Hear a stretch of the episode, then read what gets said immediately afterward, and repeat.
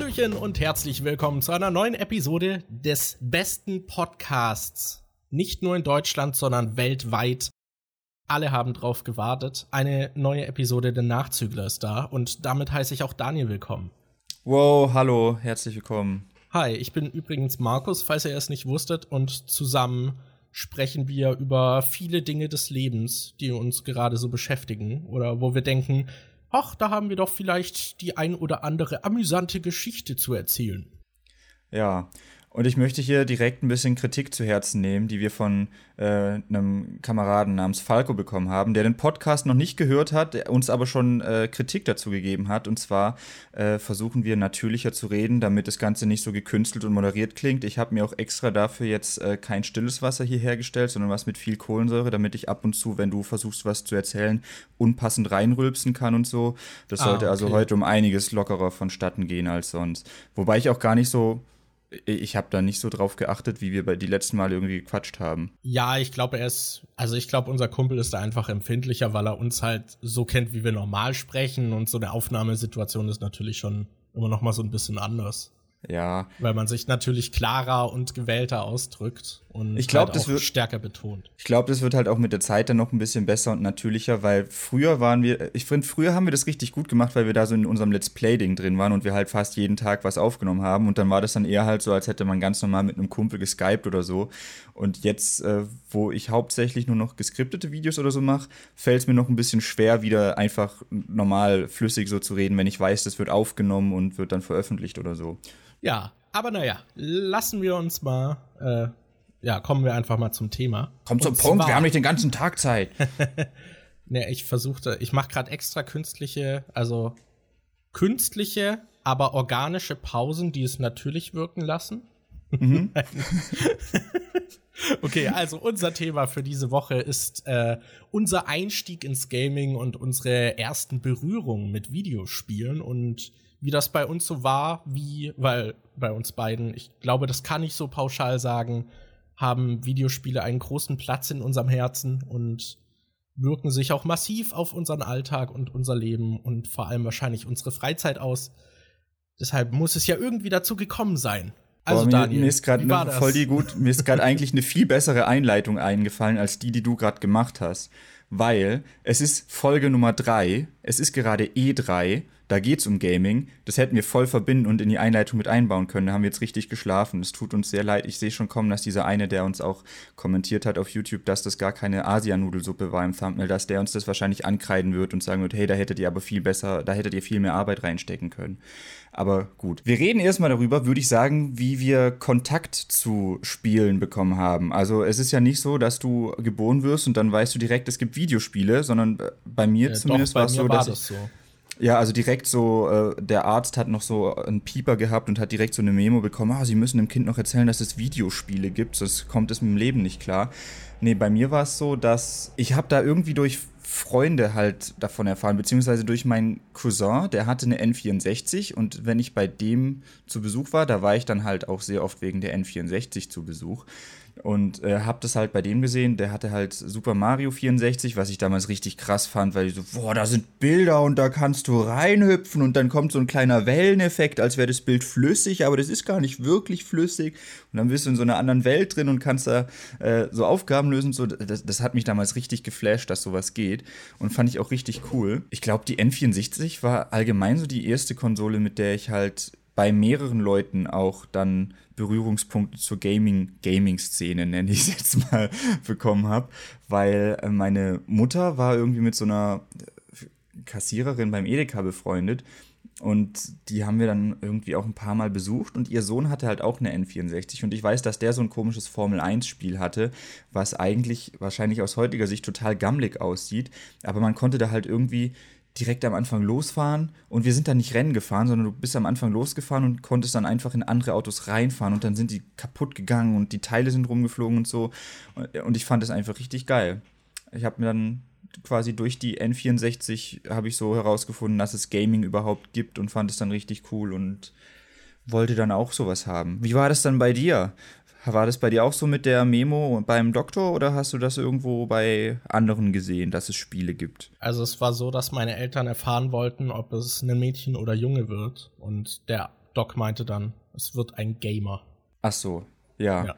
Also für mich, also ich hatte da auch nie eine Wahl. Eigentlich mochte ich Videospiele gar nicht, aber ich wurde da so reingedrückt in diese Richtung und eigentlich schon dann halt damit, ja, großgezogen und so ein bisschen gezwungen, es zu spielen. Und irgendwann habe ich es halt akzeptiert und sie dann doch lieben gelernt.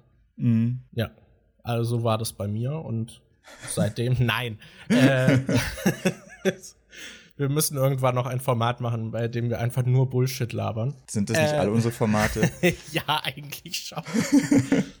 Aber wo wir auch keine ernsten Sachen drin haben, sondern einfach konsequent nur gequirlte Scheiße reden. Würden jetzt wahrscheinlich auch manche sagen, sind das nicht alle eure Formate, aber wir haben immerhin noch so reale Aufhänger. Nee, also bei mir, ich weiß gar nicht, was so meine ersten also wirklich Berührungen waren. Ich schätze mal, das war bei meinem Vater, weil der halt jemand ist, der Videospiele damals auch schon gespielt hat. Also ich glaube auch schon seit seiner Kindheit irgendwie. Der hat halt seine Spiele damals dann noch aus so Magazinen abgeschrieben. Und dann konnte man die halt selber da so einprogrammieren. Und dann konnte man das spielen. Und wenn man Fehler gemacht hat beim Abtippen, dann musste man alles neu schreiben. Und das hat nicht funktioniert. Diese Zeit konnte ich glücklicherweise umgehen, aber mein Vater war auf jeden Fall dann schon sehr nah an Videospielen und ich schätze mal, dass ich durch ihn dann primär die auch mitbekommen habe, weil er halt, ja, PC-Spieler war und ich weiß, dass ich damals als Kind auch immer bei ihm Schießen gedrückt habe, wenn er Shooter gespielt hat. Dann, das war halt irgendwie, dass er dann halt weitergespielt hat und ich habe dann gefragt, so, ja, kann ich irgendwie mitmachen? Und dann habe ich dann zum Beispiel die Schießen-Taste gedrückt und er hat mir gesagt, wann ich schießen musste. Und da kann ich mich zum Beispiel noch an irgendwie so ein Star Trek-Spiel erinnern, was ich dann später auch mal selbst durchgespielt habe. Aber bei dem habe ich den Anfang, glaube ich, auch ziemlich oft selbst gespielt. Bei ihm damals dann am Computer und bei ihm halt noch Schießen gedrückt irgendwie, bevor ich selber gespielt habe. Und ansonsten Mario 64 habe ich auch bei Freunden gesehen. Ich weiß nur gar nicht, ob das zeitlich dann schon war, nachdem ich selbst einen Gameboy hatte oder davor. Also, ja, aber so PlayStation 1 und dann 2 und Mario 64 habe ich auf jeden Fall halt bei Bekannten gesehen und selbst nie gehabt, weil ich halt keine Konsolen außer den Gameboy hatte damals. Mhm. Und hab das da halt so mitbekommen. Und gerade Mario 64, ich weiß nicht, das ist so ein Spiel, das war damals so zauberhaft und man hatte da richtig Bock drauf, in dieser Welt rumzulaufen. Ja, ja. Auf jeden Fall. Ich habe mir bei dir schon fast gedacht, dass es irgendwie über deinen Vater kam. Für die Leute, die es nicht wissen, Markus und ich haben auch mal zusammen mit Markus' Dad ein Borderlands 2 Let's Play angefangen, wo wir halt zu dritt das Spiel gespielt haben. Und wir zocken jetzt auch immer wieder mit deinem Dad Overwatch und sowas. Deshalb hätte es mich gewundert, wenn das bei dir irgendwie woanders hergekommen wäre. Ja, genau. Also ich weiß, dass auf jeden Fall auch noch ein großer Einfluss irgendwie ein Bekannter meiner Mutter war, der immer mal wieder zu Besuch bei uns war und der hatte dann halt auch einen Gameboy und bei dem habe ich dann halt auch einige Spiele entdeckt und dann halt auch gerne verschlungen oder ausgeliehen und der hat mir dann auch später irgendwie Tipps gegeben und war so mein Ansprechpartner, als ich dann Pokémon gespielt habe. Ja, also der hat da bestimmt auch irgendwie eine Rolle gespielt. Genau. Was war denn? Ja, sag du, mach du. Okay, ich wollte dich gerade fragen, was denn, aber da hast du gerade vorhin, glaube ich, schon mal, hast du kurz angesprochen, was es war. Was war denn so die erste Konsole oder das erste Gaming-Gerät, was du bekommen hast und weißt du noch, warum du es bekommen hast, zu welchem Anlass und was so dein erstes Spiel war? Also zu welchem Anlass ich es bekommen habe, weiß ich tatsächlich nicht mehr. Ich tippe mal, der Kumpel meiner Mutter hat da eine Rolle gespielt, weil der halt diesen Gameboy hatte und dann wollte ich wahrscheinlich auch einen. Und ich bin mir tatsächlich auch nicht mehr sicher. Ich weiß, dass ich im Verlauf einmal diesen alten Gameboy noch hatte. Mhm. Diesen klobigen, bei dem man irgendwie zig Batterien gebraucht hat. Weiß nicht, der halt riesig war und halt so beige-grau eigentlich total hässlich war. Und dann halt noch so einen schicken Gameboy Color, der, glaube ich, lila war, meiner. Ich bin mir gar nicht sicher, ob ich diesen klobigen erst später hatte oder ob ich den davor hatte. Aber meine primäre Erinnerung ist, dass ich halt am Game Boy Color sehr viel gespielt habe. Und ja, also mein erstes riesiges Spiel, das einen Teil meines Lebens eingenommen hat, war dann Pokémon. darüber werden wir bestimmt gleich noch sprechen, weil es auch bei dir eine Rolle spielen wird, aber ich habe auch noch so... Nee, was ist Pokémon? Da habe ich noch gar nicht von gehört. Genau, ich habe halt auch noch so viele so ältere Gameboy-Spiele dann geschenkt bekommen, die halt Leute nicht mehr gebraucht haben. Und da war zum Beispiel sowas wie Paperboy dabei, falls das jemand kennt, da spielt man halt wirklich einfach in so ganz alter Pixelgrafik halt so einen Typ auf einem Fahrrad, der dann Zeitungen austragen muss. Und irgendwie, das klingt so gammelig. Ja, und es gibt halt auf der Straße so ganz viele Hindernisse irgendwie. Und irgendwie hassen ihn alle, habe ich das Gefühl. Also die versuchen einen halt auch zu sabotieren. Dann gibt es irgendwie einen Hund, glaube ich, der dich anfallen kann. Oder Leute, die dir, also so ein Typ im Garten, der dir, glaube ich, dann extra irgendwie halt in den Weg steht und so. Und es ist halt Game Over, sobald du halt irgendwo reinknallst. Ich glaube, man hat ja auch Leben. Und im Prinzip geht es halt, darum, dass man als Zeitungsausträger die Zeitung, glaube ich, in den Briefkasten trifft. Und es gibt, glaube ich, auch Punkte, wenn man sie auf den Rasen wirft oder so oder gegen die Tür. Aber ich glaube, das Ziel war es, irgendwie sie in den Briefkasten zu werfen. Also irgendwie so, da weiß ich noch dunkel, dass ich das gespielt habe. Und ich fand es nie so richtig geil. Aber damals hatte man halt nicht so viel Auswahl und dann hat man irgendwie alles verschlungen, was man hatte. Ich weiß auch noch, dass ich dieses alte DuckTales gespielt habe, diesen Plattformer. Und da gibt es, also viele werden wahrscheinlich diesen Pogo-Jump kennen, auf dem dann Dagobert auf diesem Stock irgendwie so rumspringt und dann halt so zum Beispiel bei Gegnern auf dem Kopf so abspringen kann. Und ich wusste einfach nicht, dass das geht und habe das Spiel überraschend weit gespielt, ohne diese Mechanik zu kennen. Also das war, also habe ich auch so ein paar Erinnerungen irgendwie in Spielen, als man die Konzepte noch nicht so richtig begriffen hat und dann ewig irgendwie an Wände angerannt ist und irgendwie hat man es dann doch geschafft. Sehr interessant irgendwie, was man damals noch so gemacht hat, als man nicht lesen konnte. Ja, was war denn bei dir so die ersten großen Gaming-Erfahrungen und Spiele? Also ich weiß auch nicht, wie das da von der Reihenfolge her war. Ich glaube, ich hatte erst die Super Nintendo. Und zwar fand ich halt bei meinem Cousin, ich fand das so mega geil, hab dann zu Hause geschwärmt, so, boah, das hat so ein Mario-Spiel, da kannst du in Bilder reinhüpfen und Mann, das macht so viel Spaß, da kannst du am Fernsehen spielen und voll cool.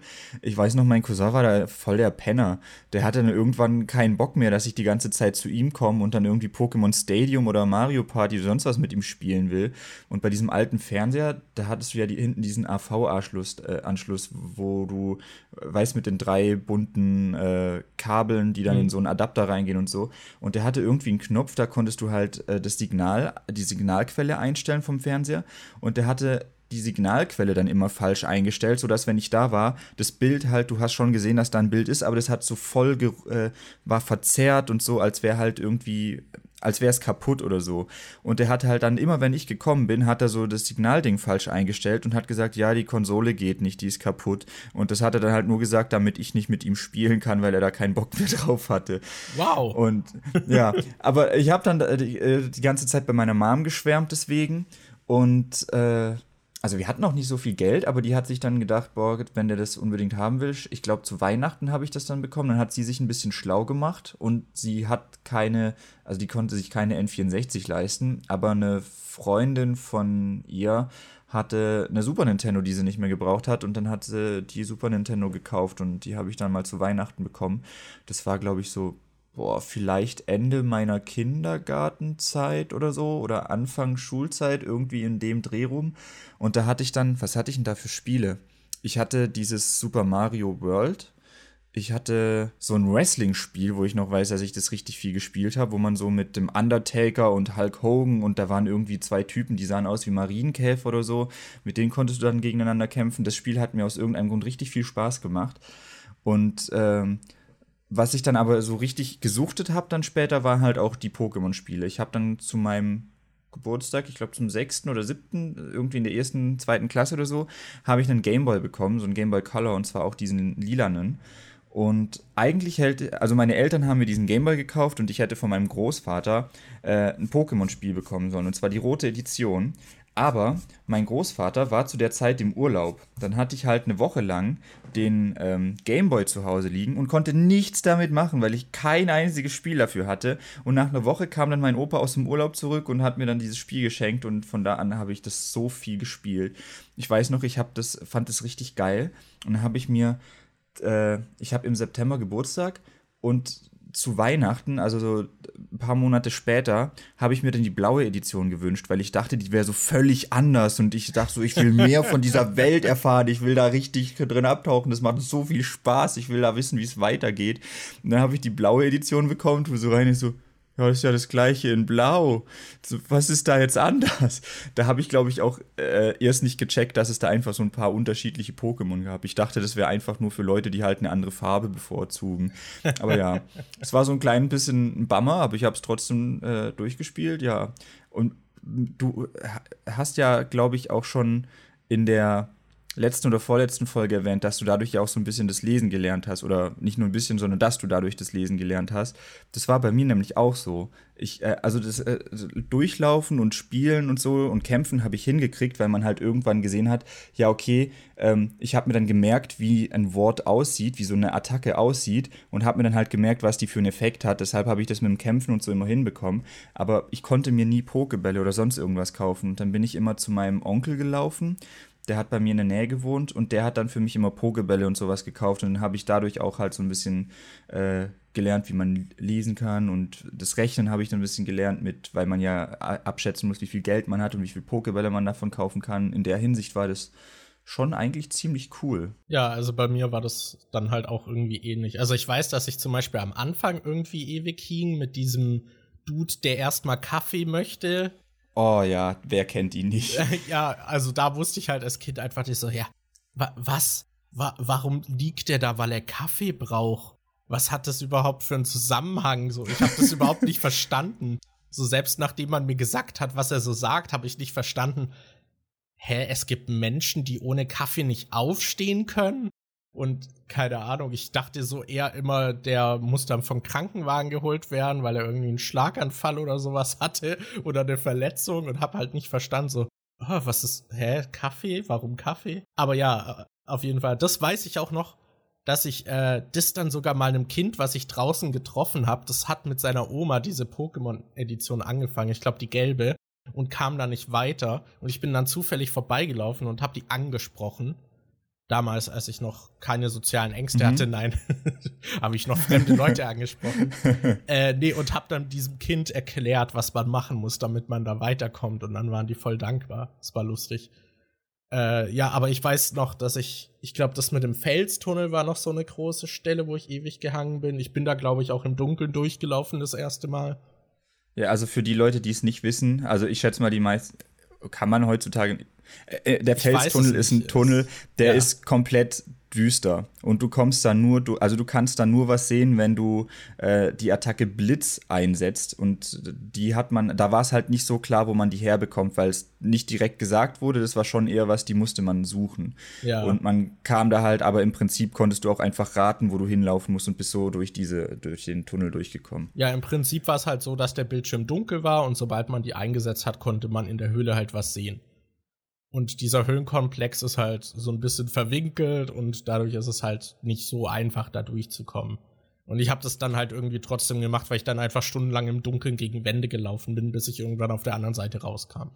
Ich glaube, so ein bisschen konnte man sich ja auch an den Trainern orientieren, weil ich glaube, selbst wenn es dunkel war, die Trainer konnte man immer sehen. Ja, irgendwie sowas. Ja, ich weiß, dass das so ein ewiger Hänger war und dann halt später diese Glücksspielhalle irgendwie, weil in dieser Glücksspielhalle gibt's hinten dann so einen Hebel und dann wird da irgendwie so ein so eine Geheimtür geöffnet und dann kann man in diesen Team Rocket Unterschlupf und da muss man dann halt weitermachen und das weiß ich auch noch, dass ich da irgendwie ewig hing, weil ich halt nicht wusste, wo man da hin muss. Und innerhalb des Spiels gibt es halt sehr viele Hinweise so, ja, guck mal dort vorbei, da hinten. Aber ich konnte halt nicht lesen und habe das dadurch halt nicht wirklich mitbekommen. Wie es mit dem Items kaufen war, weiß ich gar nicht mehr. Ich glaube, ich habe dann halt einfach Zeug gekauft. Was mir irgendwie so. was mir da gerade einfällt, ich weiß nicht, ob es so ganz, doch, es passt zum Thema, weil es ja unser Einstieg ins Thema Gaming war. Denkst du, dass du einen Nachteil oder da hattest du weniger Spaß daran oder hat es dich irgendwie negativ beeinflusst oder kam es dir scheiße vor, dass du halt nicht so viele Tipps hattest und du teilweise halt länger an so Stellen gegrübelt hast? Weil ich habe darüber nachgedacht, in den neuen Pokémon-Spielen würdest du so eine Situation nicht haben. Da wird dir dann entweder direkt ein Hint gegeben, wie wenn da sowas wäre wie das mit dem Kaffee, würde dir sowas gesagt werden wie, oh ja, hier, ich habe gehört, da und da gibt's Kaffee. Und dann kriegst du eine Benachrichtigung auf der Karte oder du siehst so einen Kamerazoom, wo dann irgendwie nach hinten gezeigt wird, wo du als nächstes schon hinlaufen musst. Da hättest du als Kind, das nicht lesen kann, wahrscheinlich nicht so viele Probleme, bei dem Spiel weiterzukommen. Hat dich das irgendwie stark gestört, dass du da teilweise so viel grübeln musstest? Oder denkst du, du hättest da lieber so ein leichteres Spiel wie heutzutage gehabt? Ich finde halt, der Vergleich zu den heutigen Pokémon-Editionen ist dann wieder so, das sind so zwei Extreme. Weil ich finde, die heutigen, die kauen einem halt jeden Mist vor. Ja. Also, dass man sich nicht mehr anstrengen muss, dass man nachdenken muss, so. Ich finde, das ist da irgendwie so gar nicht gegeben. Und ich glaube, das hätte, also als Kind hätte mich das wahrscheinlich nicht gestört, so wie es das heute tut. Aber ich glaube auch nicht, dass es nötig ist. Also ich glaube nicht, dass es so krass erforderlich ist, weil gerade Kinder haben ja auch eher noch irgendwie da so ein Commitment, das zu machen. Ich glaube, die Aufmerksamkeitsspanne von Erwachsenen ist in der Hinsicht irgendwie total anders, weil deren Zeit halt viel kostbarer ist. Und wenn man dann halt als Kind ein Spiel hat, dann spielt man das halt. Also ich frage mich auch, wie das wäre, wenn ich jetzt in der heutigen Zeit aufwachsen würde, so was Steam-Sales und so angeht, weil man auch viel mehr Auswahl hat und so diese Free-to-Play-Spiele. Und damals war das halt alles viel limitierter, weil man einfach mit dem Zugriff zum Internet halt so viele Möglichkeiten hat. Oder auch einfach Let's Plays zu gucken von Spielen, die man halt vielleicht sich nicht leisten kann oder so. Ich glaube, als Kind hätte ich das dann auch voll gemacht, so. Weil da gab es so viele Spiele, die ich zum Beispiel in irgendwelchen PC-Heften gesehen habe, die ich voll geil fand, aber die halt entweder nie auf meinem Rechner gelaufen wären oder wo ich halt einfach nicht die Möglichkeit hatte, die zu bekommen. Aber halt trotzdem total fasziniert war. Also von dem her denke ich, dass, ja, ich glaube, man unterschätzt Kinder in vielerlei Hinsicht bei sowas. Aber, ja, ich weiß nicht. Also ich finde, es ist halt auch nicht total kryptisch in den ersten Pokémon-Spielen. Ich finde schon, klar, ein paar Sachen werden einem nicht wirklich erklärt, aber gerade diese anderen Sachen, wenn man lesen kann, dann kann man die Inhalte auch entziffern, weil es ja trotzdem Hinweise gibt. Es ist ja nicht so wie in ein paar anderen Spielen, zum Beispiel in den alten Monkey Island-Teilen oder so, dass die Rätsel dann so total absurd sind und man dann nur durch Trial and Error weiterkommt, sondern es gibt ja trotzdem diese Hinweise. Also ich weiß, dass ich damals halt dadurch manchmal frustriert war, dass ich halt nicht lesen konnte und nicht wusste, was ich machen soll. Aber irgendwie hat man sich dann trotzdem durchgebissen. Ich weiß auch, dass ich einmal ewig warten musste, bis dieser Bekannte von uns wieder da war, damit ich den fragen konnte, wie es weitergeht. Weil ich an irgendeiner Stelle halt hing. Ah ja, Pokémon war toll. Da frage ich mich echt, wie das heutzutage ist, wenn du mit Videospielen aufwächst. Weil inzwischen ist es ja so, also bei mir war es so, dass meine Eltern halt überhaupt nichts mit Videospielen am Hut hatten. Die konnten mir da auch meistens nicht weiterhelfen oder sonst irgendwas. Die haben da selber halt keine Ahnung gehabt. Aber wenn du heutzutage halt mit einem Videospiel aufwächst, kannst du dir eigentlich fast schon sicher sein, dass deine Eltern auch schon mal sowas gespielt haben. Und wahrscheinlich ist es dann so, sowieso, wenn du Gamer als Eltern hast, wirst du da wahrscheinlich auch mit großgezogen und hast dann wahrscheinlich viel mehr Ansprechpersonen und Leute, die dir da irgendwie helfen oder so. Ich frage mich, wie arg sich das unterschiedlich anfühlen würde zu dem, wie ich damals damit aufgewachsen bin. Weil damals war das eher so mein Ding, wo ich mich dann auch so ein bisschen abgekapselt habe und ich weiß nicht, ob ich das dann anders wahrnehmen würde, wenn man eher mit seinen Eltern zusammenspielt oder so. Also bei dir war es ja so, dass du mit deinem Dad auch viel zusammengezockt hast, oder? Also ja, hast du ja schon gemeint, dass du für ihn geschossen hast und so, was ich mir auch sehr witzig vorstelle. Ich frage mich, ob das heute dann noch krasser ist. Ja, ich weiß es auch nicht. Also gerade weil Kinder, also gerade in der Pubertät versucht man dann ja auch sich abzugrenzen. Da gibt's dann ja oft so eine rebellische Phase, wo man dann auch einfach die Sachen, die deine Eltern mögen, einfach nicht mag. Und deswegen frage ich mich auch, wie das da ist. Aber Ja, wer weiß. Können wir dann die nächste Generation interviewen? Ja. Wenn wir dann Kinder haben, können wir unsere Kinder fragen, wie das dann war. Das ging, das, was du gerade angesprochen hast, mit, dass man dann das, was die Eltern cool finden, nicht mehr cool findet, das hat bei mir durch Videospiele tatsächlich angefangen. Ich weiß noch, mein Dad hatte halt so ein, war halt so voll der, ist ja immer noch so voll der Mechaniker, der so an Traktoren rumschraubt und der halt auch, wir kommen halt von so einer ländlichen Gegend und der hat halt auch so einen landwirtschaftlichen Betrieb, wo er dann im Sommer halt so Rundballen presst und was weiß ich was und sich bei anderen Bauern auf den Wiesen rumtreibt und so. Und ich weiß noch, ganz früher habe ich halt auch mit solchen Miniaturtraktoren gespielt. Er hatte mir mal zu Weihnachten irgendwie extra so aus Holz so einen kleinen Bauernhof gebaut, sogar richtig cool mit Beleuchtung und so, wo du Batterien reinmachen konntest, aber halt alles selber verkabelt und selber gemacht und so, war eigentlich richtig cool. Da habe ich früher so gern mitgespielt und bin dann auch immer im Sommer mit ihm mit rausgegangen und habe mich dazugesetzt und bin mit dem Traktor mitgefahren. Und als ich dann Pokémon hatte, war das einfach weg. Ich habe dann einfach mich überhaupt nicht mehr für das Zeug interessiert und habe dann nur noch Pokémon gespielt, habe dann auch angefangen, Pokémon zu gucken und allgemein Anime auf RTL 2 und sowas zu gucken. Das hat bei mir wirklich dadurch angefangen. Das hat mich so gepackt direkt, dass es mich einfach in eine völlig andere Richtung gedrängt hat. Huh. Ja, doch, ist interessant irgendwie, wie einen auch einfach die Medien, die man in einem Alter konsumiert, dann auch prägen. Ja. Das ist wirklich extrem. Ich hatte auch, das habe ich, glaube vorher schon mal, ich weiß nicht, ob ich es angesprochen habe, aber ich habe mir auch gedacht, man hatte früher immer dieses Vorurteil, ich weiß gar nicht, ob man das heute noch so krass hat in den Medien, habe ich bestimmt auch schon mal wieder gelesen, aber dass Videospiele dumm machen und dass man dadurch verblödet und sowas. Aber ich hatte dadurch damals das Gefühl, dass mir das eher geholfen hat, weil ich zum Beispiel in Deutsch dann halt einfach besser war, weil ich schon vorher mehr lesen konnte, weil ich durch andere Spiele du lernst durch Spiele ja halt auch irgendwie so in gewisser Weise logisch zu denken und kennst dich mit dann so Sachen aus wie Ursache und Wirkung, wie hey, wenn ich das mache, passiert das und dann kannst du so ein bisschen abwägen, was du machen willst und kannst schon vorausahnen, was für eine Reaktion das hervorlöst. So ein bisschen logische Züge und so bilden sich ja dann bei dir auch und ich hatte das eigentlich immer eher positiv wahrgenommen. Weißt du, ob du dich dadurch irgendwie, hast du das bewusst irgendwie wahrgenommen oder ob du dadurch vielleicht besser oder schlechter abgeschnitten hast als sonst? Also ich hatte auch, also zumindest jetzt so aus dieser Sicht im Nachhinein, glaube ich, einfach Vorteile dadurch. Weil gerade auch später habe ich dann halt auch viele Spiele, gab es ja dann auch nur auf Englisch und dann hat man dadurch halt auch Englisch noch irgendwie gelernt, ja, was dann halt andere noch nicht hatten irgendwie. Also ich weiß, dass ich zum Beispiel in der 2. Klasse hatte ich so einen Englischkurs noch. Der war freiwillig, weil wir hatten damals in der Grundschule noch keinen Englischunterricht. Und dann habe ich diesen Kurs gemacht und war da einfach chronisch unterfordert, weil ich das alles schon konnte durch Videospiele. Das war auch so eine Sache, wo ich dann halt eher, also in dem Fall Nachteil, weil der Kurs nichts gebracht hat, aber weil ich dann halt da auch einfach schon weiter war und ich war dann eher so gelangweilt von dem Zeug, was wir in dem Kurs gemacht haben und wollte da immer weitermachen, aber irgendwie hat man sich halt dem Tempo von allen angepasst. Also das weiß ich noch. Dann halt so diese Sache mit dem Lesen, dass man einfach, ja, halt schon herangeführt wurde und damals war ich halt auch noch voll die Leseratte dann, also hat sich das dann bei mir, hatte ich halt auch einfach früher schon diese Foundation dafür so ein bisschen, so diese Grundlage.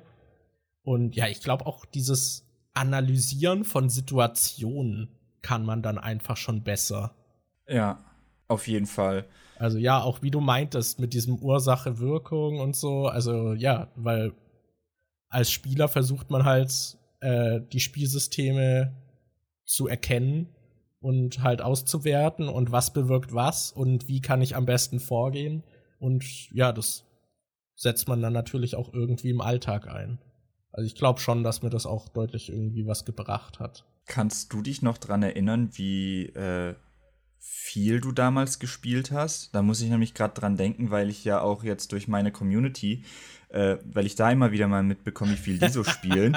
Ich habe nämlich neulich. Ich weiß jetzt, welches Beispiel du nennen wirst. Ich habe nämlich neulich auf der Switch, ich habe einfach mal meinen Freundescode irgendwann gepostet auf Twitter oder so und oder auf Instagram und dann sind mir halt ein paar Leute, haben mir Anfragen geschickt und ich habe die halt geaddet, weil ich dachte, dann kann man mit denen mal Mario Kart oder irgendwie was spielen. Und jetzt habe ich vor ein paar Tagen mal so durchgeguckt, was meine Freunde auf der Switch so für Zeug spielen. Und da ist halt einer dabei, der hat 1500 Stunden in Fortnite auf der Switch. Und dann dachte ich so, Alter, 1500 Stunden, wie geht das? Ich habe dann nachgerechnet, das Spiel gibt's jetzt ungefähr seit einem Jahr. Und wenn man das so durchs Jahr teilt, muss der pro Tag ungefähr 4 Stunden Fortnite spielen, um auf diese 1500 Stunden zu kommen. Und das ist halt schon sehr, sehr, sehr viel. Ich weiß schon, ich hatte das Gefühl, dass ich früher auch mehr gespielt habe als heute, aber ich weiß nicht, ob ich jemals so viel gespielt habe. Und ich kriege das halt auch von anderen Leuten noch mit, zum Beispiel, als ich diesen Dead by Daylight Stream mal gemacht habe, da waren halt auch voll viele Leute dabei, wie einer, dieser Elfjährige da, der irgendwie 200 Stunden oder was weiß ich was hatte und voll hohes Prestige, und da war noch eine, die hat mitgespielt, die hatte da auch um die 200, 300 Stunden, und die hat dann aber auch irgendwie 800 Stunden in Overwatch, also wo ich denke so, boah, das ist echt viel, also für meine Verhältnisse ist es viel. Ich glaube, ich habe damals nicht so viel gezockt. Weißt du noch, wie das bei dir war? Also ich weiß halt vor allem, dass ich auch einfach nicht so viel zocken durfte. Ja, ja. Also klar, mein Vater war da eher so supportive, und also diese krassen Suchtzeiten waren dann, glaube ich, eher so in der Pubertät.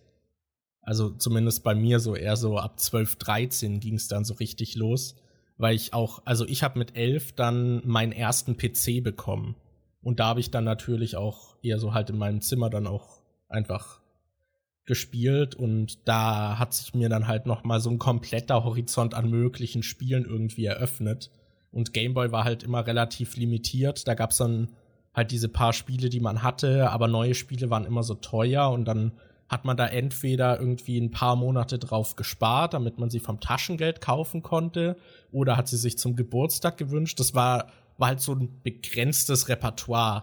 Und also zumindest bei mir war es so, dass ich dann, keine Ahnung, Paperboy habe ich nicht 800 Stunden gespielt. Weil das habe ich halt, ich weiß nicht, wie viele Stunden Paperboy ich gespielt habe. Vielleicht eher so 3, 4, würde ich so schätzen. Vielleicht 5. Weil ich das Spiel halt immer mal wieder angespielt habe, aber es halt nicht so richtig geil fand. Pokémon hingegen habe ich sehr viel gespielt. Darauf komme ich gleich zu sprechen. Aber ich muss sagen, also meine Eltern sind ja geschieden, und ich bin von Anfang an schon so aufgewachsen, dass ich halt bei meiner Mutter war und dann so jedes zweite Wochenende bei meinem Vater. Und meine Mutter hat halt auch relativ gut drauf geachtet, dass ich nicht zu viel spiele. Aber da war es schon dann irgendwie, es war nicht so, du darfst 1 Stunde am Tag und keine Minute länger, aber es wurde schon drauf geachtet, dass ich halt zumindest auch rausgehe und halt noch andere Sachen mache, dass ich halt eher einen Ausgleich habe, und dadurch habe ich dann, glaube ich, nicht so viel gespielt. Ich weiß aber, dass ich auch manchmal heimlich noch nachts gespielt habe. Ich glaube, da war ich dann eher so 9 Jahre alt oder so 3. Klasse, und da habe ich mir dann irgendwie für meinen Gameboy noch so ein Licht geholt, was man so drauf montieren konnte. Und dann habe ich manchmal unter der Bettdecke gespielt, das weiß ich noch. Also, dass man sich natürlich schon gegen so diese aufgestellten Regeln so ein bisschen gewehrt hat. Ich weiß auch, dass ein Kumpel von mir zum Beispiel zu Hause irgendwie kaum spielen durfte. Und dann haben wir uns halt immer draußen getroffen und dann unterm Baum Pokémon gespielt. Also von dem her habe ich, glaube ich, also gerade Pokémon habe ich schon viel gespielt damals, aber ich glaube, das waren dann trotzdem vielleicht so 2, manchmal 3 Stunden pro Tag, aber mehr nicht. So in meiner krassen Suchtzeit von Pokémon. Wie war das bei dir? Ich glaube, ich wurde da gar nicht so krass eingeschränkt. Also ich hätte eigentlich so ziemlich zocken dürfen, wie ich will. Ich fand es dann auch immer befremdlich, wenn ich bei anderen Leuten war, weil ich gefühlt jeder Haushalt, den du besucht hast, hatte andere interne Regeln, ja. Die man sich erst. Das fand ich allgemein immer sehr komisch. Das war halt in so ziemlich jedem Bereich des Lebens war irgendwas komplett anders. Zum Beispiel bei den einen war dann das Essverhalten oder was man da beim Essen macht, total unterschiedlich wie bei den anderen wieder. Und dann überall gab es einfach komische andere Regeln. Das ist so deutsch, dass du einfach in jedem Haushalt quasi wie so ein kleines eigenes Gesetzbuch hast, wo man sich dran halten muss. Ich hatte dann halt zum Beispiel Freunde, die durften nur 1 Stunde am Tag spielen, und da wurde dann auch wirklich auf die Uhr geguckt, die mussten Bescheid geben, wann sie anfangen zu spielen, und dann hatte ich Freunde, die durften, das war jetzt sogar nicht mal nur auf Gaming bezogen, ich hatte einen Kumpel, der durfte sich pro Woche nur einmal nachmittags mit einem Freund zum Spielen treffen, was ich irgendwie richtig komisch fand. Und bei uns war das aber eigentlich alles relativ locker und ich konnte da auch, glaube ich, so viel spielen, wie ich wollte, aber da wir halt noch so ein Bauernhof hinterm Haus hatten und mein Dad da eine eigene Werkstatt hatte und so und wir halt auch viel Wiesen und alte Gebäude zum Rumklettern und sowas hatten und mein Bruder und ich halt immer auch draußen gespielt haben. Also ich hatte halt auch einfach immer Bock rauszugehen und ich bin dann halt auch oft einfach rausgegangen, um so draußen zu spielen. Das Problem war damals halt auch noch, dass du bei dem ersten Game Boy, der hatte ja noch kein beleuchtetes Display. Das heißt, du oftmals musstest du rausgehen, um zu spielen und hast dann da vielleicht Lust bekommen, stattdessen doch was anderes zu machen und abends konntest du halt auch nicht so lange spielen, weil man das Licht nicht anlassen konnte, sonst hätten das die Eltern gemerkt. Das ging dann, glaube ich, erst später beim DS bei mir so richtig los, dass ich dann nachts mal irgendwie gespielt habe, wenn Freunde da übernachtet haben. Aber ansonsten war das eigentlich relativ locker und dieser Ausgleich, dass ich noch draußen bin, kam eigentlich relativ natürlich dadurch, dass ich halt selber Lust hatte, draußen zu spielen. Ja, also ich glaube, mein Grundschulalltag damals sah so aus: Schule, dann irgendwie so 12, 13 Uhr kam man dann von der Schule nach Hause. Bei mir hat dann meine Oma immer auf mich aufgepasst, weil meine Mutter bei der Arbeit war. Und dann habe ich mit der Mittag gegessen. Dann hat sie mich gezwungen, noch meine Hausaufgaben zu machen. Also immer direkt nach dem Mittagessen. Oder ich habe sogar noch gemacht, während sie gekocht hat und so. Mhm. Dass ich das halt direkt weg hatte. Und dann bin ich meistens rausgegangen. Und war dann, bis meine Mutter abends irgendwie um 18 Uhr von der Arbeit kam, draußen. Also ich weiß auch, dass manchmal bin ich auch noch draußen geblieben, als meine Mutter noch kam. Ich weiß, dass meine Mutter mich damals noch angeschnauzt hat, dass ich zu viel draußen war. Well, little did you know. Ja. Also ich weiß, dass auch mein einer Kumpel, der dann halt draußen so heimlich gespielt hat, der durfte halt auch eigentlich seinen Gameboy nicht nach draußen nehmen, weil der halt auch immer sein Zeug kaputt gemacht hat. Und er hat den dann halt immer so rausgeschleust und so Zeug. Ja, aber da draußen war dann halt eher so, ich weiß nicht, früher war es noch so einfach, sich zu beschäftigen. Ich weiß, dass ich manchmal einfach eine Stunde lang einfach mit einem Fußball gegen eine Wand gekickt habe. So einfach so allein mit mir selbst gespielt habe und dann einfach einen Fußball gegen so eine Hauswand gekickt habe. Und daran hatte ich voll Spaß. Ja, klar, also ich habe auch viel Gameboy draußen noch gespielt, aber es war eher so eine, ja, untergeordnete Rolle. Allgemein, hatte das damals, ich schätze mal, das ist bei vielen Kindern so, bei den meisten, dass man sich da halt noch total leicht mit irgendwas anderem beschäftigen kann. Wenn ich jetzt so drüber nachdenke, was ich früher halt für Spiele gespielt habe, meinen ersten richtigen Computer, mit dem ich was zocken konnte, hatte ich, glaube ich, als Assassin's Creed 1 rauskam. Ich weiß nicht mehr, in welchem Jahr das war, vielleicht 2006, 2007 oder so. Und, ja, 2.7 klingt richtig irgendwie. Ja, und dann hatte ich halt davor so Billo-Spiele gespielt, die es irgendwie mal bei der Kellogg's-Packung mit dabei gab oder die irgendwie bei Aldi bei einem Magazin oder so mit dabei waren. Ich weiß noch, ich hatte so ein komisches Herkules 2D-Adventure, wo man so rumgelaufen ist und dann, ich kann mich nur noch dran erinnern, dass da irgendwie einen Kampf mit der Hydra halt auch gab, wo du dann den Kopf abgeschlagen hast und 2 neue nachwachsen und so. Also da hatte ich so ein komisches Herkules-Billo-Spiel. Und ich hatte solche komischen Lego-Spiele, die man, es gab damals diese Rittersets mit irgendwie solchen Stierrittern, die hatten so schwarze Burgen und so schwarze Helme und dann gab es irgendwie Löwen, glaube ich, die hatten dann halt so, waren so grau und sahen halt eher gut aus, also gut und böse quasi. Und die wollte ich immer und hab sie nie bekommen. Ja, mein damaliger bester Freund aus der Grundschule, der hatte halt ein extra Lego-Zimmer zu Hause. Der hatte ein komplettes Zimmer, was nur voll mit Lego war und der hatte halt diese Burgsets und so. Und just rich kid stuff.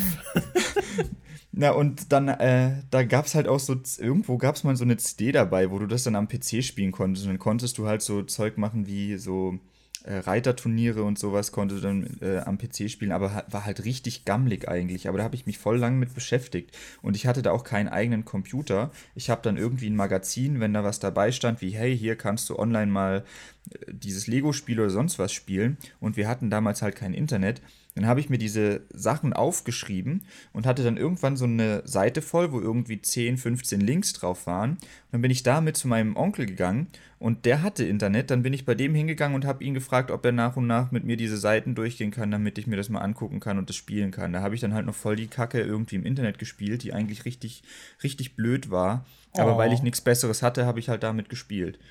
Ja, das wäre jetzt auch so meine Frage gewesen. Wir haben jetzt so über unsere ersten Berührungen so gesprochen. Und klar, damals hat man einfach alles wegkonsumiert, was man in die Finger bekommen hat.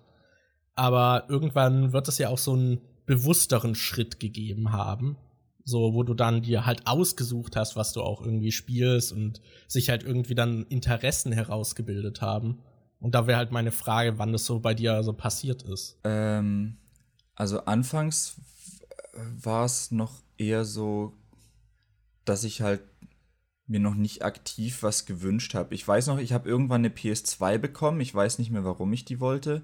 Ob es da irgendein Spiel gab, das ich cool fand oder so. Aber ich habe dann eine PS2 mit GTA 5 City bekommen. Ich weiß noch, dass das voll witzig war, weil mein Dad das auch mal gespielt hat. Und der hat das halt so voll legal gespielt. Der ist dann so nach den Verkehrsregeln gefahren, bei roten Ampeln stehen geblieben und so ein Scheiß. Das war irgendwie witzig zuzugucken. Aber das erste Mal, ich weiß noch, dass ich mir eine Gamecube mal gewünscht habe. Und da habe ich dann eine Gamecube bekommen mit Mario Kart Double Dash. Aber ich habe mir halt auch speziell Wind Waker gewünscht, weil ich, glaube ich, damals bei meinem Cousin auch Ocarina of Time gesehen habe. Und dann dachte ich, hey, Zelda ist cool, das will ich auch haben. Dann habe ich halt Wind Waker ziemlich viel gespielt. Und was habe ich denn sonst noch bewusst? Weiß nicht. Irgendwann habe ich mir dann halt einen PC geholt, weil dann in der Schule auch meine Kumpels eher so am PC gespielt haben. Da hatte ich dann halt erst Assassin's Creed. Dann habe ich da noch Oblivion so ein bisschen gespielt auf dem PC, aber jetzt auch nicht so viel. Allgemein, den PC habe ich erst spät benutzt, um zu zocken, weil der erste PC, den ich hatte, der war halt auch ziemlich gammelig. Da konnte ich nicht so viel drauf zocken. Ich hatte dann später halt eher so Konsolen geholt. Ich glaube, ich hatte eine PS2, eine PS3. Ich hatte mal eine Zeit lang eine Xbox 360, die habe ich dann aber wieder verkauft. Und was hatte ich denn noch? Ja, jetzt halt die PS4, eine Wii hatte ich, eine Wii U habe ich, die Switch habe ich jetzt. Und halt bei diesen Handhelds hatte ich halt relativ viele. Also ursprünglich den normalen Game Boy Color, dann hatte ich den Game Boy Advance. Dann hatte ich den DS und jetzt halt einen 3DS XL. Oh, und ich habe eine PS Vita, mit der ich aber so gut wie nie spiele. Die habe ich mir eigentlich gekauft, weil ich dieses Uncharted-Spiel durchspielen wollte, aber ich habe das Uncharted-Spiel jetzt noch nicht durchgespielt, also habe ich nur mal angefangen. Aber so richtig bewusst. Ich weiß noch, dass ich mir damals, da hatte ich so, als ich in der Pubertät war, so eine richtige Arschlochphase, wo ich auch so ein bisschen manipulativ war.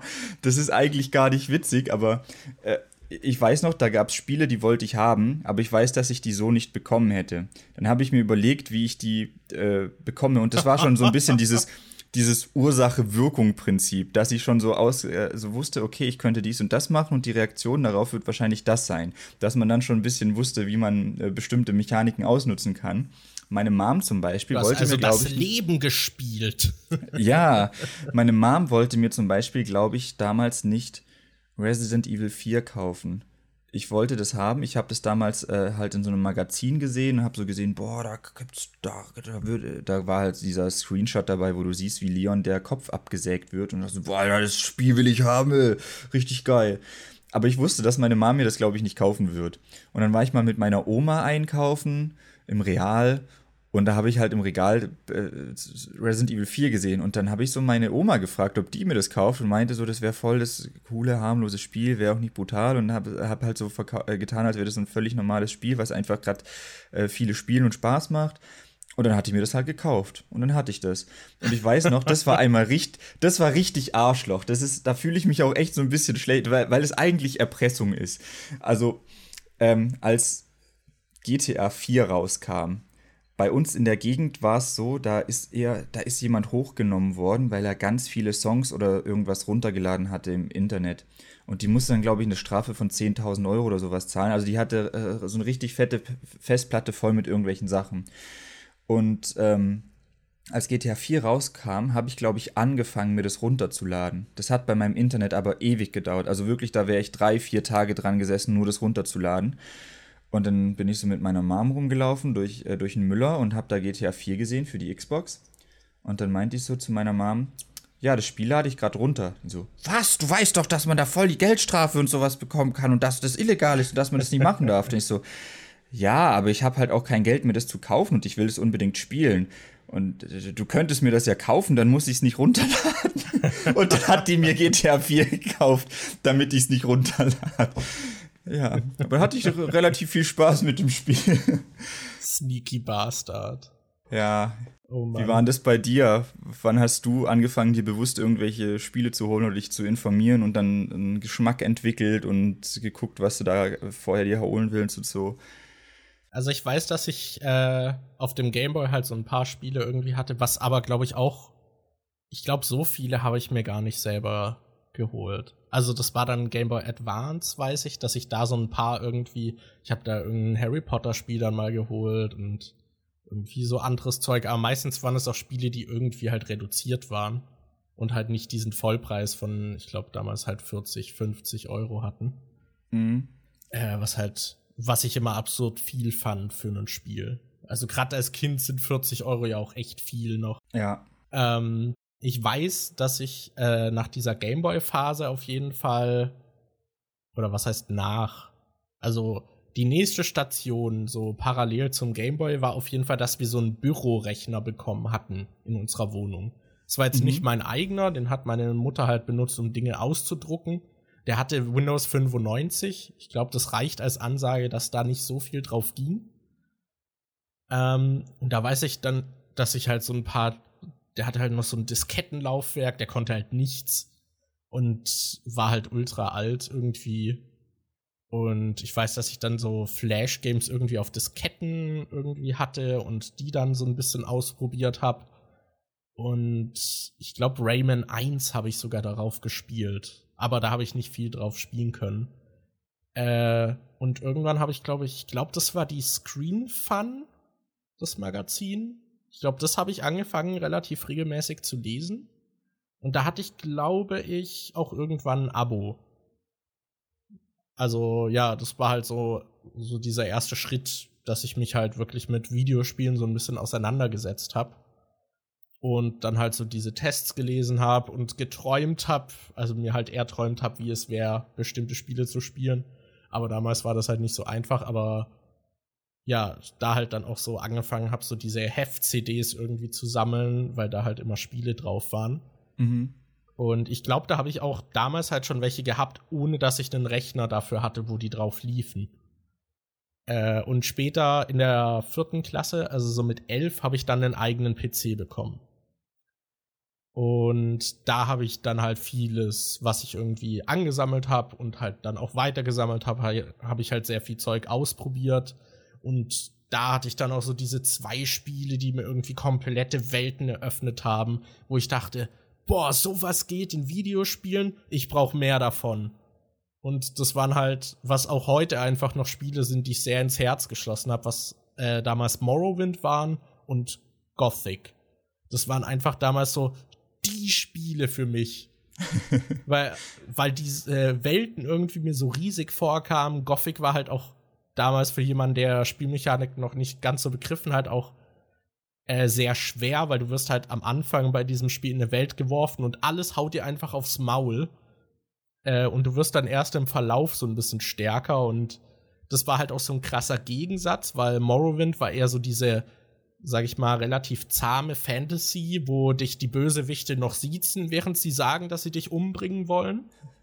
Und Gothic war dann einfach so hau drauf. Die haben dann Arschloch gesagt, die haben Ausdrücke verwendet. Und das war irgendwie so eine komplett andere Welt. Und diese Gegensätze haben mich aber total begeistert.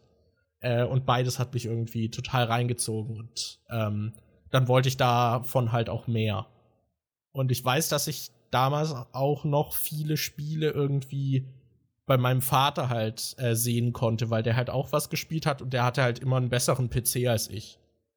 Ich weiß zum Beispiel, dass 2011 kam Oblivion raus. Und darauf habe ich mich voll gefreut. Da habe ich auch die ganzen Previews gelesen und hatte halt richtig Bock auf dieses Spiel. Und selbst da habe ich keine Vollpreistitel gekauft. Da haben wir dann einfach immer bei eBay geguckt. Das waren dann Leute, die die Spiele gekauft haben, die raubkopiert haben und dann einfach das Original für ein paar Euro weniger wieder verkauft haben.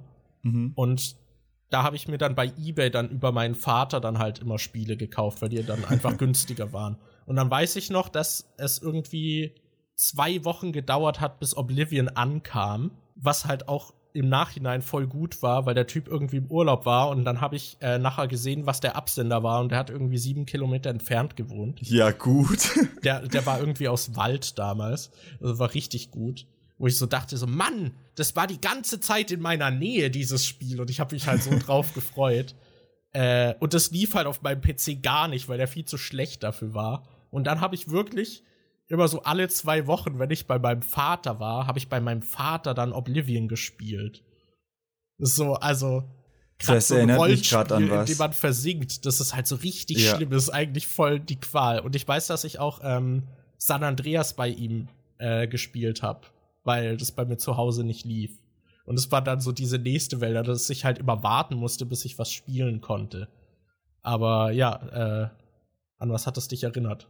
Ich hatte so einen Kumpel, den habe ich, glaube ich, beim letzten Mal schon erwähnt. Ich hatte in der Grundschulfolge über diese eine geredet, die total in mich verknallt war, wo ich dann aber so eine Arschlochabfuhr gegeben habe. Und ihr Bruder, mit dem war ich dann so ein bisschen befreundet. Der war 3-4 Jahre älter als ich. Und der hatte, ich weiß nicht, ob der keinen guten PC hatte oder ob die kein Internet hatten, aber der kam später, hatte der halt so eine Festplatte dabei und ist dann mit dieser externen Festplatte zu mir gekommen und hat gefragt, ob er WoW spielen darf, weil er kann das bei sich zu Hause nicht. Und dann ist er halt zu mir gekommen, hat die Festplatte an den PC angeschlossen und hat darüber dann WoW gestartet und hat dann einfach ein paar Stunden WoW gespielt und ich saß so da, okay, cool, dann, ja, mache ich jetzt so lang was anderes. Das, das war sehr toll. Ja, das klingt auch nach so einem richtigen Kindermove. Ja. Ich weiß auch von voll vielen, die da, also noch die Generation so vor uns waren, wo dann so Konsolen und Spiele auch noch mal so richtig teuer waren, dass voll viele irgendwie nur mit Leuten befreundet waren irgendwie, um dann auch Videospiele mal spielen zu können und so. Dass man dann halt auch zu Leuten ist, die man eigentlich nicht mochte, nur damit man was spielen kann. Also das hatte ich nie. Also ich habe mir meine Freunde schon immer eher danach ausgesucht, dass ich sie mag. Aber ich weiß, dass ich ziemlich lang warten musste, bis ich Gothic hatte. Und davor haben mein Kumpel und ich immer seinem Vater zugeguckt. Weil der hat immer so ganz viele Ballerspiele gespielt, auch so diese Wolfenstein-Spiele. Und der hat Gothic und Gothic 2 gesucht. Und ich weiß, dass wir dann dem immer zugeguckt haben. Wir saßen dann manchmal einfach eine Stunde da und haben ihm zugeguckt. Und der hat alles auch noch mit Cheats gespielt. Er hat immer irgendwie einen God-Mode angehabt. Und keine Ahnung, also total merkwürdig eigentlich.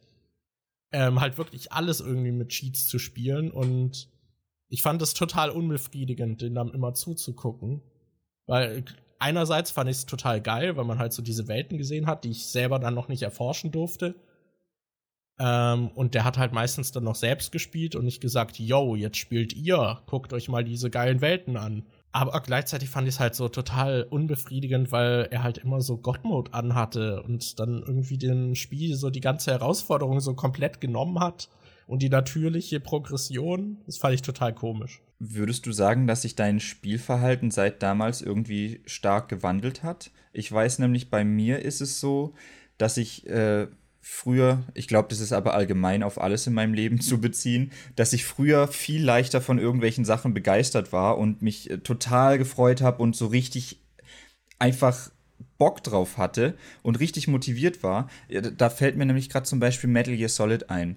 Ich habe das war auch so was ich durch Zufall irgendwie gefunden habe, weil so ein Kumpel von meinem Dad, die Frau des Kumpels meines Dads, hat eine PS2 gehabt und die hat halt irgendwann ihre Spiele verkauft, weil sie nicht mehr gebraucht hat, und wir haben halt einfach ein paar genommen und ich habe halt dann gesehen, oh, da sind Waffen drauf, ja, nehme ich mal, und dann habe ich Metal Gear Solid 2 gespielt Und die paar Freunde, die ich gefragt habe, die das kannten, fanden das alle kacke, weil, da ist die Kamera so fest und, da kannst du, ist irgendwie nicht so geil und das ist so kompliziert und ergibt irgendwie keinen Sinn. Aber ich fand das Spiel damals so genial, das hat mich sowas von geflasht. Ich habe das zigmal durchgespielt. Ich habe manchmal Tage gehabt, wo ich mir einfach dachte, Mann, heute habe ich Bock auf Metal Gear Solid 2. Dann habe ich das Spiel einfach morgens angeschmissen und an einem Tag durchgespielt. Also ich kenne das Spiel auswendig und habe dann später auch Metal Gear Solid 3 und sowas geholt und ich habe das Gefühl, dass ich heute sowas eher nicht mehr habe. Also, dass das sehr selten noch vorkommt, dass ich irgendwas sehe und denke so, boah, das macht richtig Bock und da versinke ich jetzt drin. Ich glaube, das letzte Mal, als ich sowas hatte, was waren das? Ich habe, glaube, Anfang letzten Jahres oder so, habe ich mal versucht, ein paar Wii-Spiele nachzuholen, die ich noch nicht gespielt habe. Da habe ich so an einem Tag oder habe ich so innerhalb von ein paar Tagen Super Mario Galaxy durchgesuchtet. Aber ansonsten lässt es bei mir total nach. Ich habe das jetzt nicht mal mehr bei Pokémon-Editionen, bei denen ich das sonst früher auch immer hatte, dass ich die richtig viel gespielt habe. Klar, das hängt auch damit zusammen, dass die mir jetzt nicht mehr so gut gefallen wie früher, aber allgemein habe ich das Gefühl, dass ich nicht mehr so enthusiastisch im Gaming drin bin, wie ich es früher mal war. Fallout 4 war bei dir auch noch krass. Ja, stimmt, Fallout 4. Das habe ich, glaube ich, in einer Woche dann so 70 Stunden gespielt und dann aber auch aufgehört. Das will ich aber die ganze Zeit jetzt schon wieder spielen, vor allem seit ich den neuen Laptop habe, wo ich mir denke, jetzt kann ich es auch mal mit guter Grafik spielen, aber habe ich irgendwie noch nicht wieder angefangen. Wie sieht es dann bei dir aus? Hast du da irgendwie einen Unterschied in deinem Spielverhalten festgestellt? Also klar, auf jeden Fall. Also die Begeisterungsfähigkeit ist, glaube ich, einfach ein wenig zurückgegangen. Man hat halt schon viele Dinge gesehen. Das ist halt wie bei Filmen auch, dass man einfach viele Tropes schon kennt. Und wenn einem dann halt immer wieder dasselbe aufbereitet wird und halt nicht in einem ansprechenden Weg, dann langweilt es einen halt schnell, weil es halt nichts Unbekanntes ist und es sich so anfühlt, als hätte man es einfach schon mal gehabt. Und ich glaube, man ist halt auch irgendwie da jetzt ein bisschen resistenter. Ich glaube, als Kind hätte es mich gar nicht so gestört. Ich glaube, wenn du mir damals Oblivion, ich habe das inhaliert. Ich habe es geliebt. Ich habe das auch später einfach, als ich dann einen PC hatte, wo es lief, die ganze Zeit gespielt. Ich glaube, da hätte es mich nicht gestört, wenn einfach dasselbe Spiel so gefühlt nochmal erschienen wäre. Oder zum Beispiel, wie es bei den Call of Duty-Teilen ist, wo die Teile ja, sag ich mal, halt so denselben Aufbau haben, nur so ein bisschen anderes Szenario und minimal andere Story, aber im Prinzip immer die gleiche Struktur hatten. Halt so ein bisschen Popcorn-Kino-Bombast. Ich glaube, damals als Kind hat mich das halt auch einfach nicht so gestört. Heute bewertet man das dann viel mehr, vor allem, weil man halt auch mehr Erfahrung noch aus anderen Medien hat, die natürlich dann auch in Videospiele mit reinfließen. Weil, klar, alles sich irgendwo von allem halt auch inspiriert. Ja. Also, ja, dadurch erlebe ich Spiele, aber halt auch total anders als früher. Also, das ist natürlich, hat auch irgendwie einen Mehrwert. Ich finde, so ein paar Sachen gibt's auch heute noch, wo ich drauf gehypt bin, aber es sind sehr, sehr wenige. Ich muss gerade dran denken, weil du es auch gerade wieder erwähnt hast, ich habe damals auch Morrowind gespielt, aber nur ganz kurz. Also wenn es hochkommt, habe ich vielleicht insgesamt 5 Stunden in meinem Leben Morrowind gespielt. Und Oblivion habe ich ein bisschen mehr gespielt, aber habe ich auch nicht so viel gespielt, weil ich da diese andere Welt, die hieß doch Oblivion, oder? Oblivion war doch diese komische Lava-Welt. Die fand ich richtig ätzend. Das hat mich so angekotzt. Oblivion ist diese Daedra-Ebene. Ja, genau. Also ich fand das Spiel an sich cool, aber mich haben einfach diese Oblivion-Tore richtig angekotzt. Jedes Mal, wenn ich da rein bin, ich fand alles so hässlich und kacke und es hat mich genervt und ich wollte da einfach wieder raus. Deshalb habe ich Oblivion nie viel gespielt, obwohl ich die Möglichkeiten des Spiels eigentlich sehr cool fand. Deshalb, ich weiß auch nicht, warum ich damals dann so krass gehypt auf Skyrim war, weil ich die Vorgänger eigentlich nicht wirklich viel gespielt habe. Aber ich habe diesen Trailer so verdammt oft geguckt und ich habe mir das fucking einfach gut. Ja, und ich gucke mir den Trailer halt heutzutage noch manchmal an. Ich habe den bestimmt dieses Jahr auch schon 5-mal geguckt oder so. Ich gucke mir immer wieder einfach den Skyrim-Trailer an, weil ich den richtig geil finde. Und das ist jetzt was, wo mir eingefallen ist, wo ich heutzutage auch noch total begeistert bin. Ich weiß noch letztes Jahr, als wir die E3 geguckt haben und dieser Teaser-Trailer zu Elder Scrolls 6 kam, wo man einfach nur halt so eine Kamerafahrt über diese Landschaft hat und dann kommt Elder Scrolls 6 und du hast halt dieses Theme drin. Aber wir saßen ja beide irgendwie da und haben fast geschrien, als das gekommen ist. Einfach nur, weil weil die Musik so geil ist, weil man sich so krass irgendwie drauf freut. Man hat nichts dazu gesehen, aber da ist bei mir irgendwie so eine richtig große Vorfreude da, die ich halt sonst irgendwie inzwischen bei fast gar nichts mehr habe. Da bin ich auch wirklich gespannt drauf, weil jetzt halt, also wenn der Podcast schon oben ist, ist die schon gelaufen, aber wir gucken nachher noch die Bethesda-PK und ich freue mich schon drauf, was die da, also ich glaube nicht, dass sie zu Elder Scrolls 6 großartig was zeigen werden, aber ich bin einfach sehr gespannt drauf, ob vielleicht doch irgendwas kommt. Ja, also ich sag mal so, ich hab's jetzt meistens eher, also bei mir ist das Interesse allgemein sehr auf Indie-Games übergegangen. Also früher habe ich, also ich habe zum Beispiel auch sehr viel Call of Duty damals gespielt irgendwie, man hatte noch diese LAN-Party-Zeit. Rollenspiele waren immer so eine Liebe, die ich halt hatte, zum Beispiel Dragon Age, neben halt den Elder Scrolls-Spielen noch und den Gothic-Spielen und Mass Effect, also was BioWare halt noch da hergezaubert hat.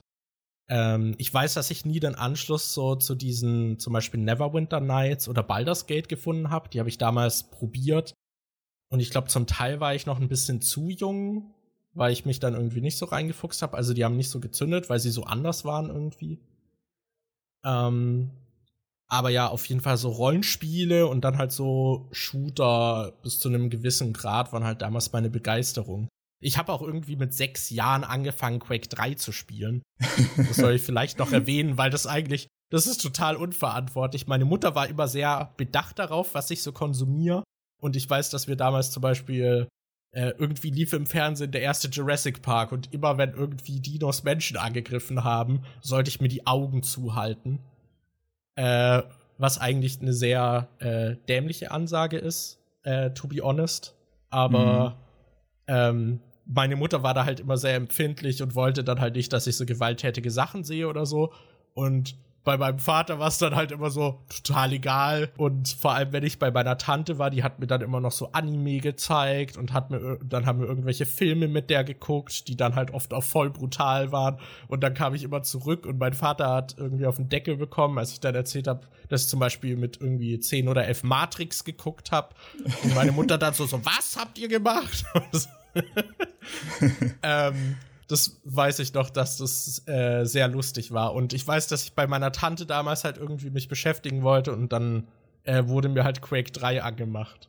Und da, bei dem Spiel kann man halt einfach, wenn man zum Beispiel mit dem Raketenwerfer oder mit einer Schrotflinte im Nahkampf irgendwie auf die Gegner schießt, dann zersplattern die halt und dann fliegen halt noch so Leichenteile rum. Also es ist eigentlich total absurd brutal, aber ja, keine Ahnung. Also ich glaube, mein Vater hat in der Hinsicht auch einen relativ guten Job gemacht, wie er damit umgegangen ist, weil wir haben halt auch darüber geredet und so, aber für uns war das beide irgendwie immer eher lustig.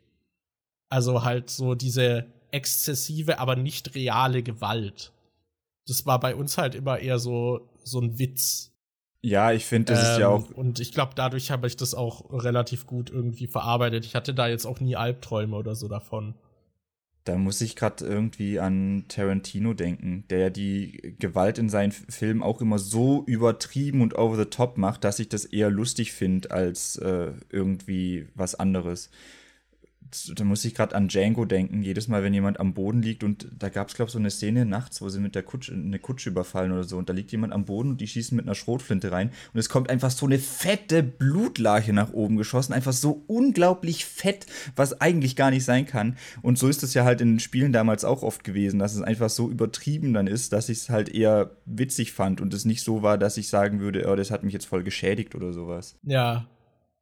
Aber nochmal zum Spielegeschmack. Mittlerweile ist es bei mir halt so, dass ich ja im Prinzip Rollenspiele auch noch bis zu einem gewissen Grad, aber es fällt mir immer schwerer, mich darauf einzulassen.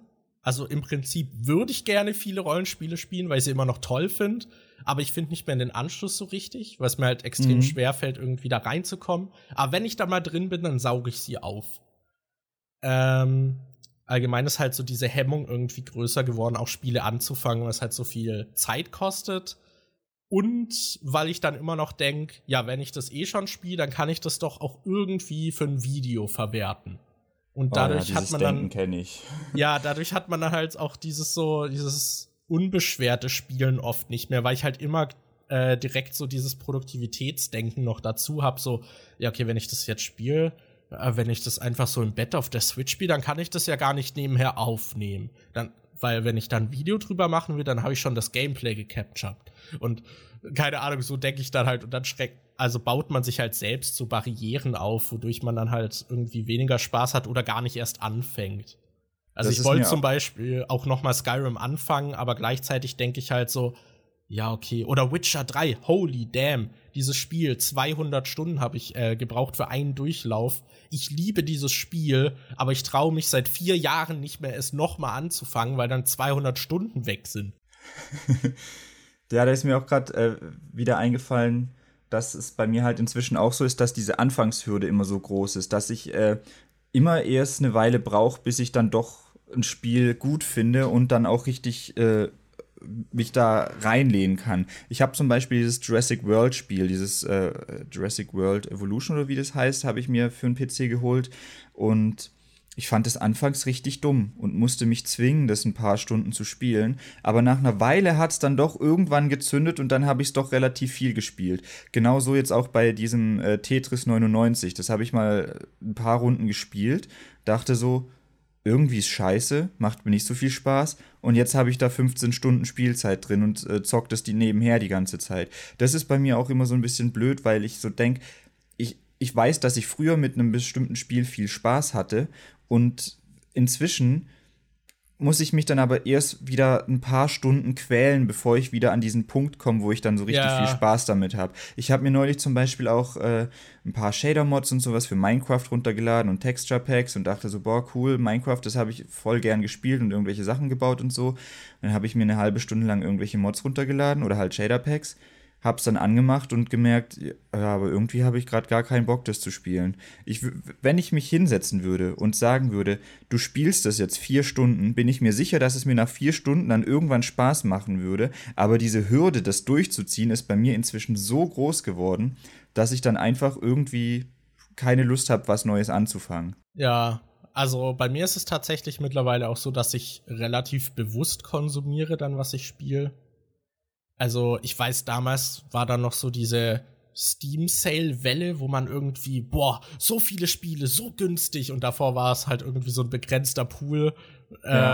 Und dann so, boah, das muss ich kaufen, das muss ich kaufen. Und dann spielt man irgendwie die Hälfte davon nicht. Und mittlerweile denke ich halt voll oft im Sale so, ja, okay, wenn ich es mir jetzt kaufe, dann spare ich zwar, aber ich spiele das dann noch nicht. Dann brauche ich es eigentlich noch gar nicht. Das ist dann eh wieder im Sale. Das ist bei mir total zurückgegangen. Und ja, also allgemein habe ich, glaube ich, auch einfach nicht an so vielen großen AAA-Produktionen mittlerweile noch so Interesse, weil irgendwie turnen mich viele Mechaniken in der Branche aktuell ab. Und gerade so diese Games-as-a-Service-Richtung spricht mich auch nicht so wirklich an. Und auch so die Open-World-Struktur, die Ubisoft halt stark gepusht hat, spricht mich auch nicht wirklich an. Und ich suche dann eher so mir halt Indie-Spiele raus, weil die oft halt irgendwie neues Dinge machen. Neues Konzept haben oder so. Ja, neues Konzept und halt auch Dinge, die sich halt zum Beispiel AAA-Spiele nicht trauen, weil die halt irgendwie riskant wären. Und Indie-Spiele gehen halt auf diesen Schritt, dass sie dann halt auch so ein Experiment irgendwie versuchen, auch wenn das manchmal nicht funktioniert. Mhm. Und es fällt mir viel leichter, dann in diese Spiele irgendwie einzutauchen. Und oftmals sind die halt auch relativ kurz irgendwie. Also ich freue mich mittlerweile über so 5 Stunden Erfahrung. Plus dann halt ab und an das Casual-Rollenspiel, was ich doch irgendwie wieder suchte. Wie letztens zum Beispiel Enderal. Spielt Enderal. Niemand kennt Enderal. Spielt es. Ja, das wollte ich auch noch anfangen. Nachdem ich das neulich bei dir gesehen habe, wie du es gespielt hast und wie du davon geschwärmt hast, dachte ich so, oh, da hätte ich eigentlich auch voll Bock drauf.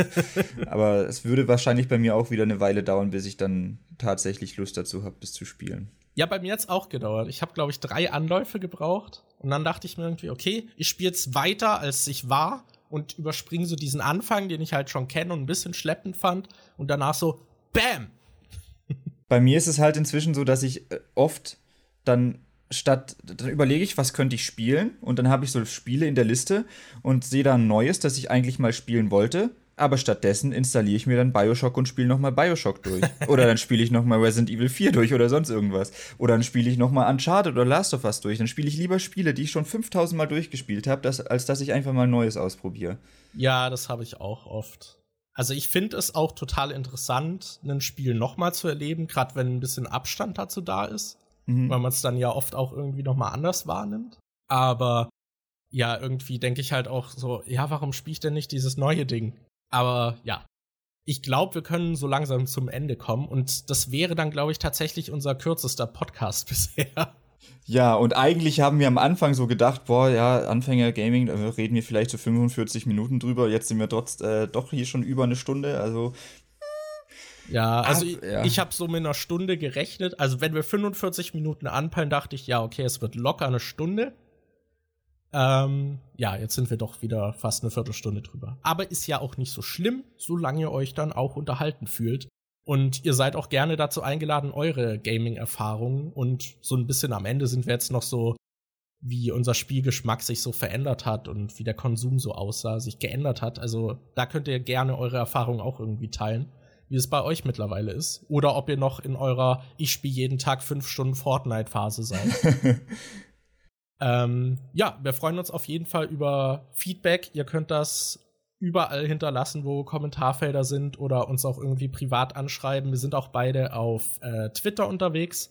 Das wäre einmal der Daniel mit Demon, DEEMON_YouTube, also YT. Und ich bin da auch als MJ Imba unterwegs, EMJAYIMBA. Da findet ihr uns und könnt uns gerne kontaktieren oder auch irgendwie einfach was schreiben. Und es gibt uns jetzt bei iTunes, das gab es beim letzten Mal noch nicht. Ja, also genau. Falls ihr das hier gerade auf notgedrungen auf YouTube oder sonst irgendwo guckt, weil ihr denkt, es gibt uns nicht bei iTunes, es gibt uns jetzt bei iTunes. Ich glaube aber, es gab uns bei der letzten Folge schon, oder?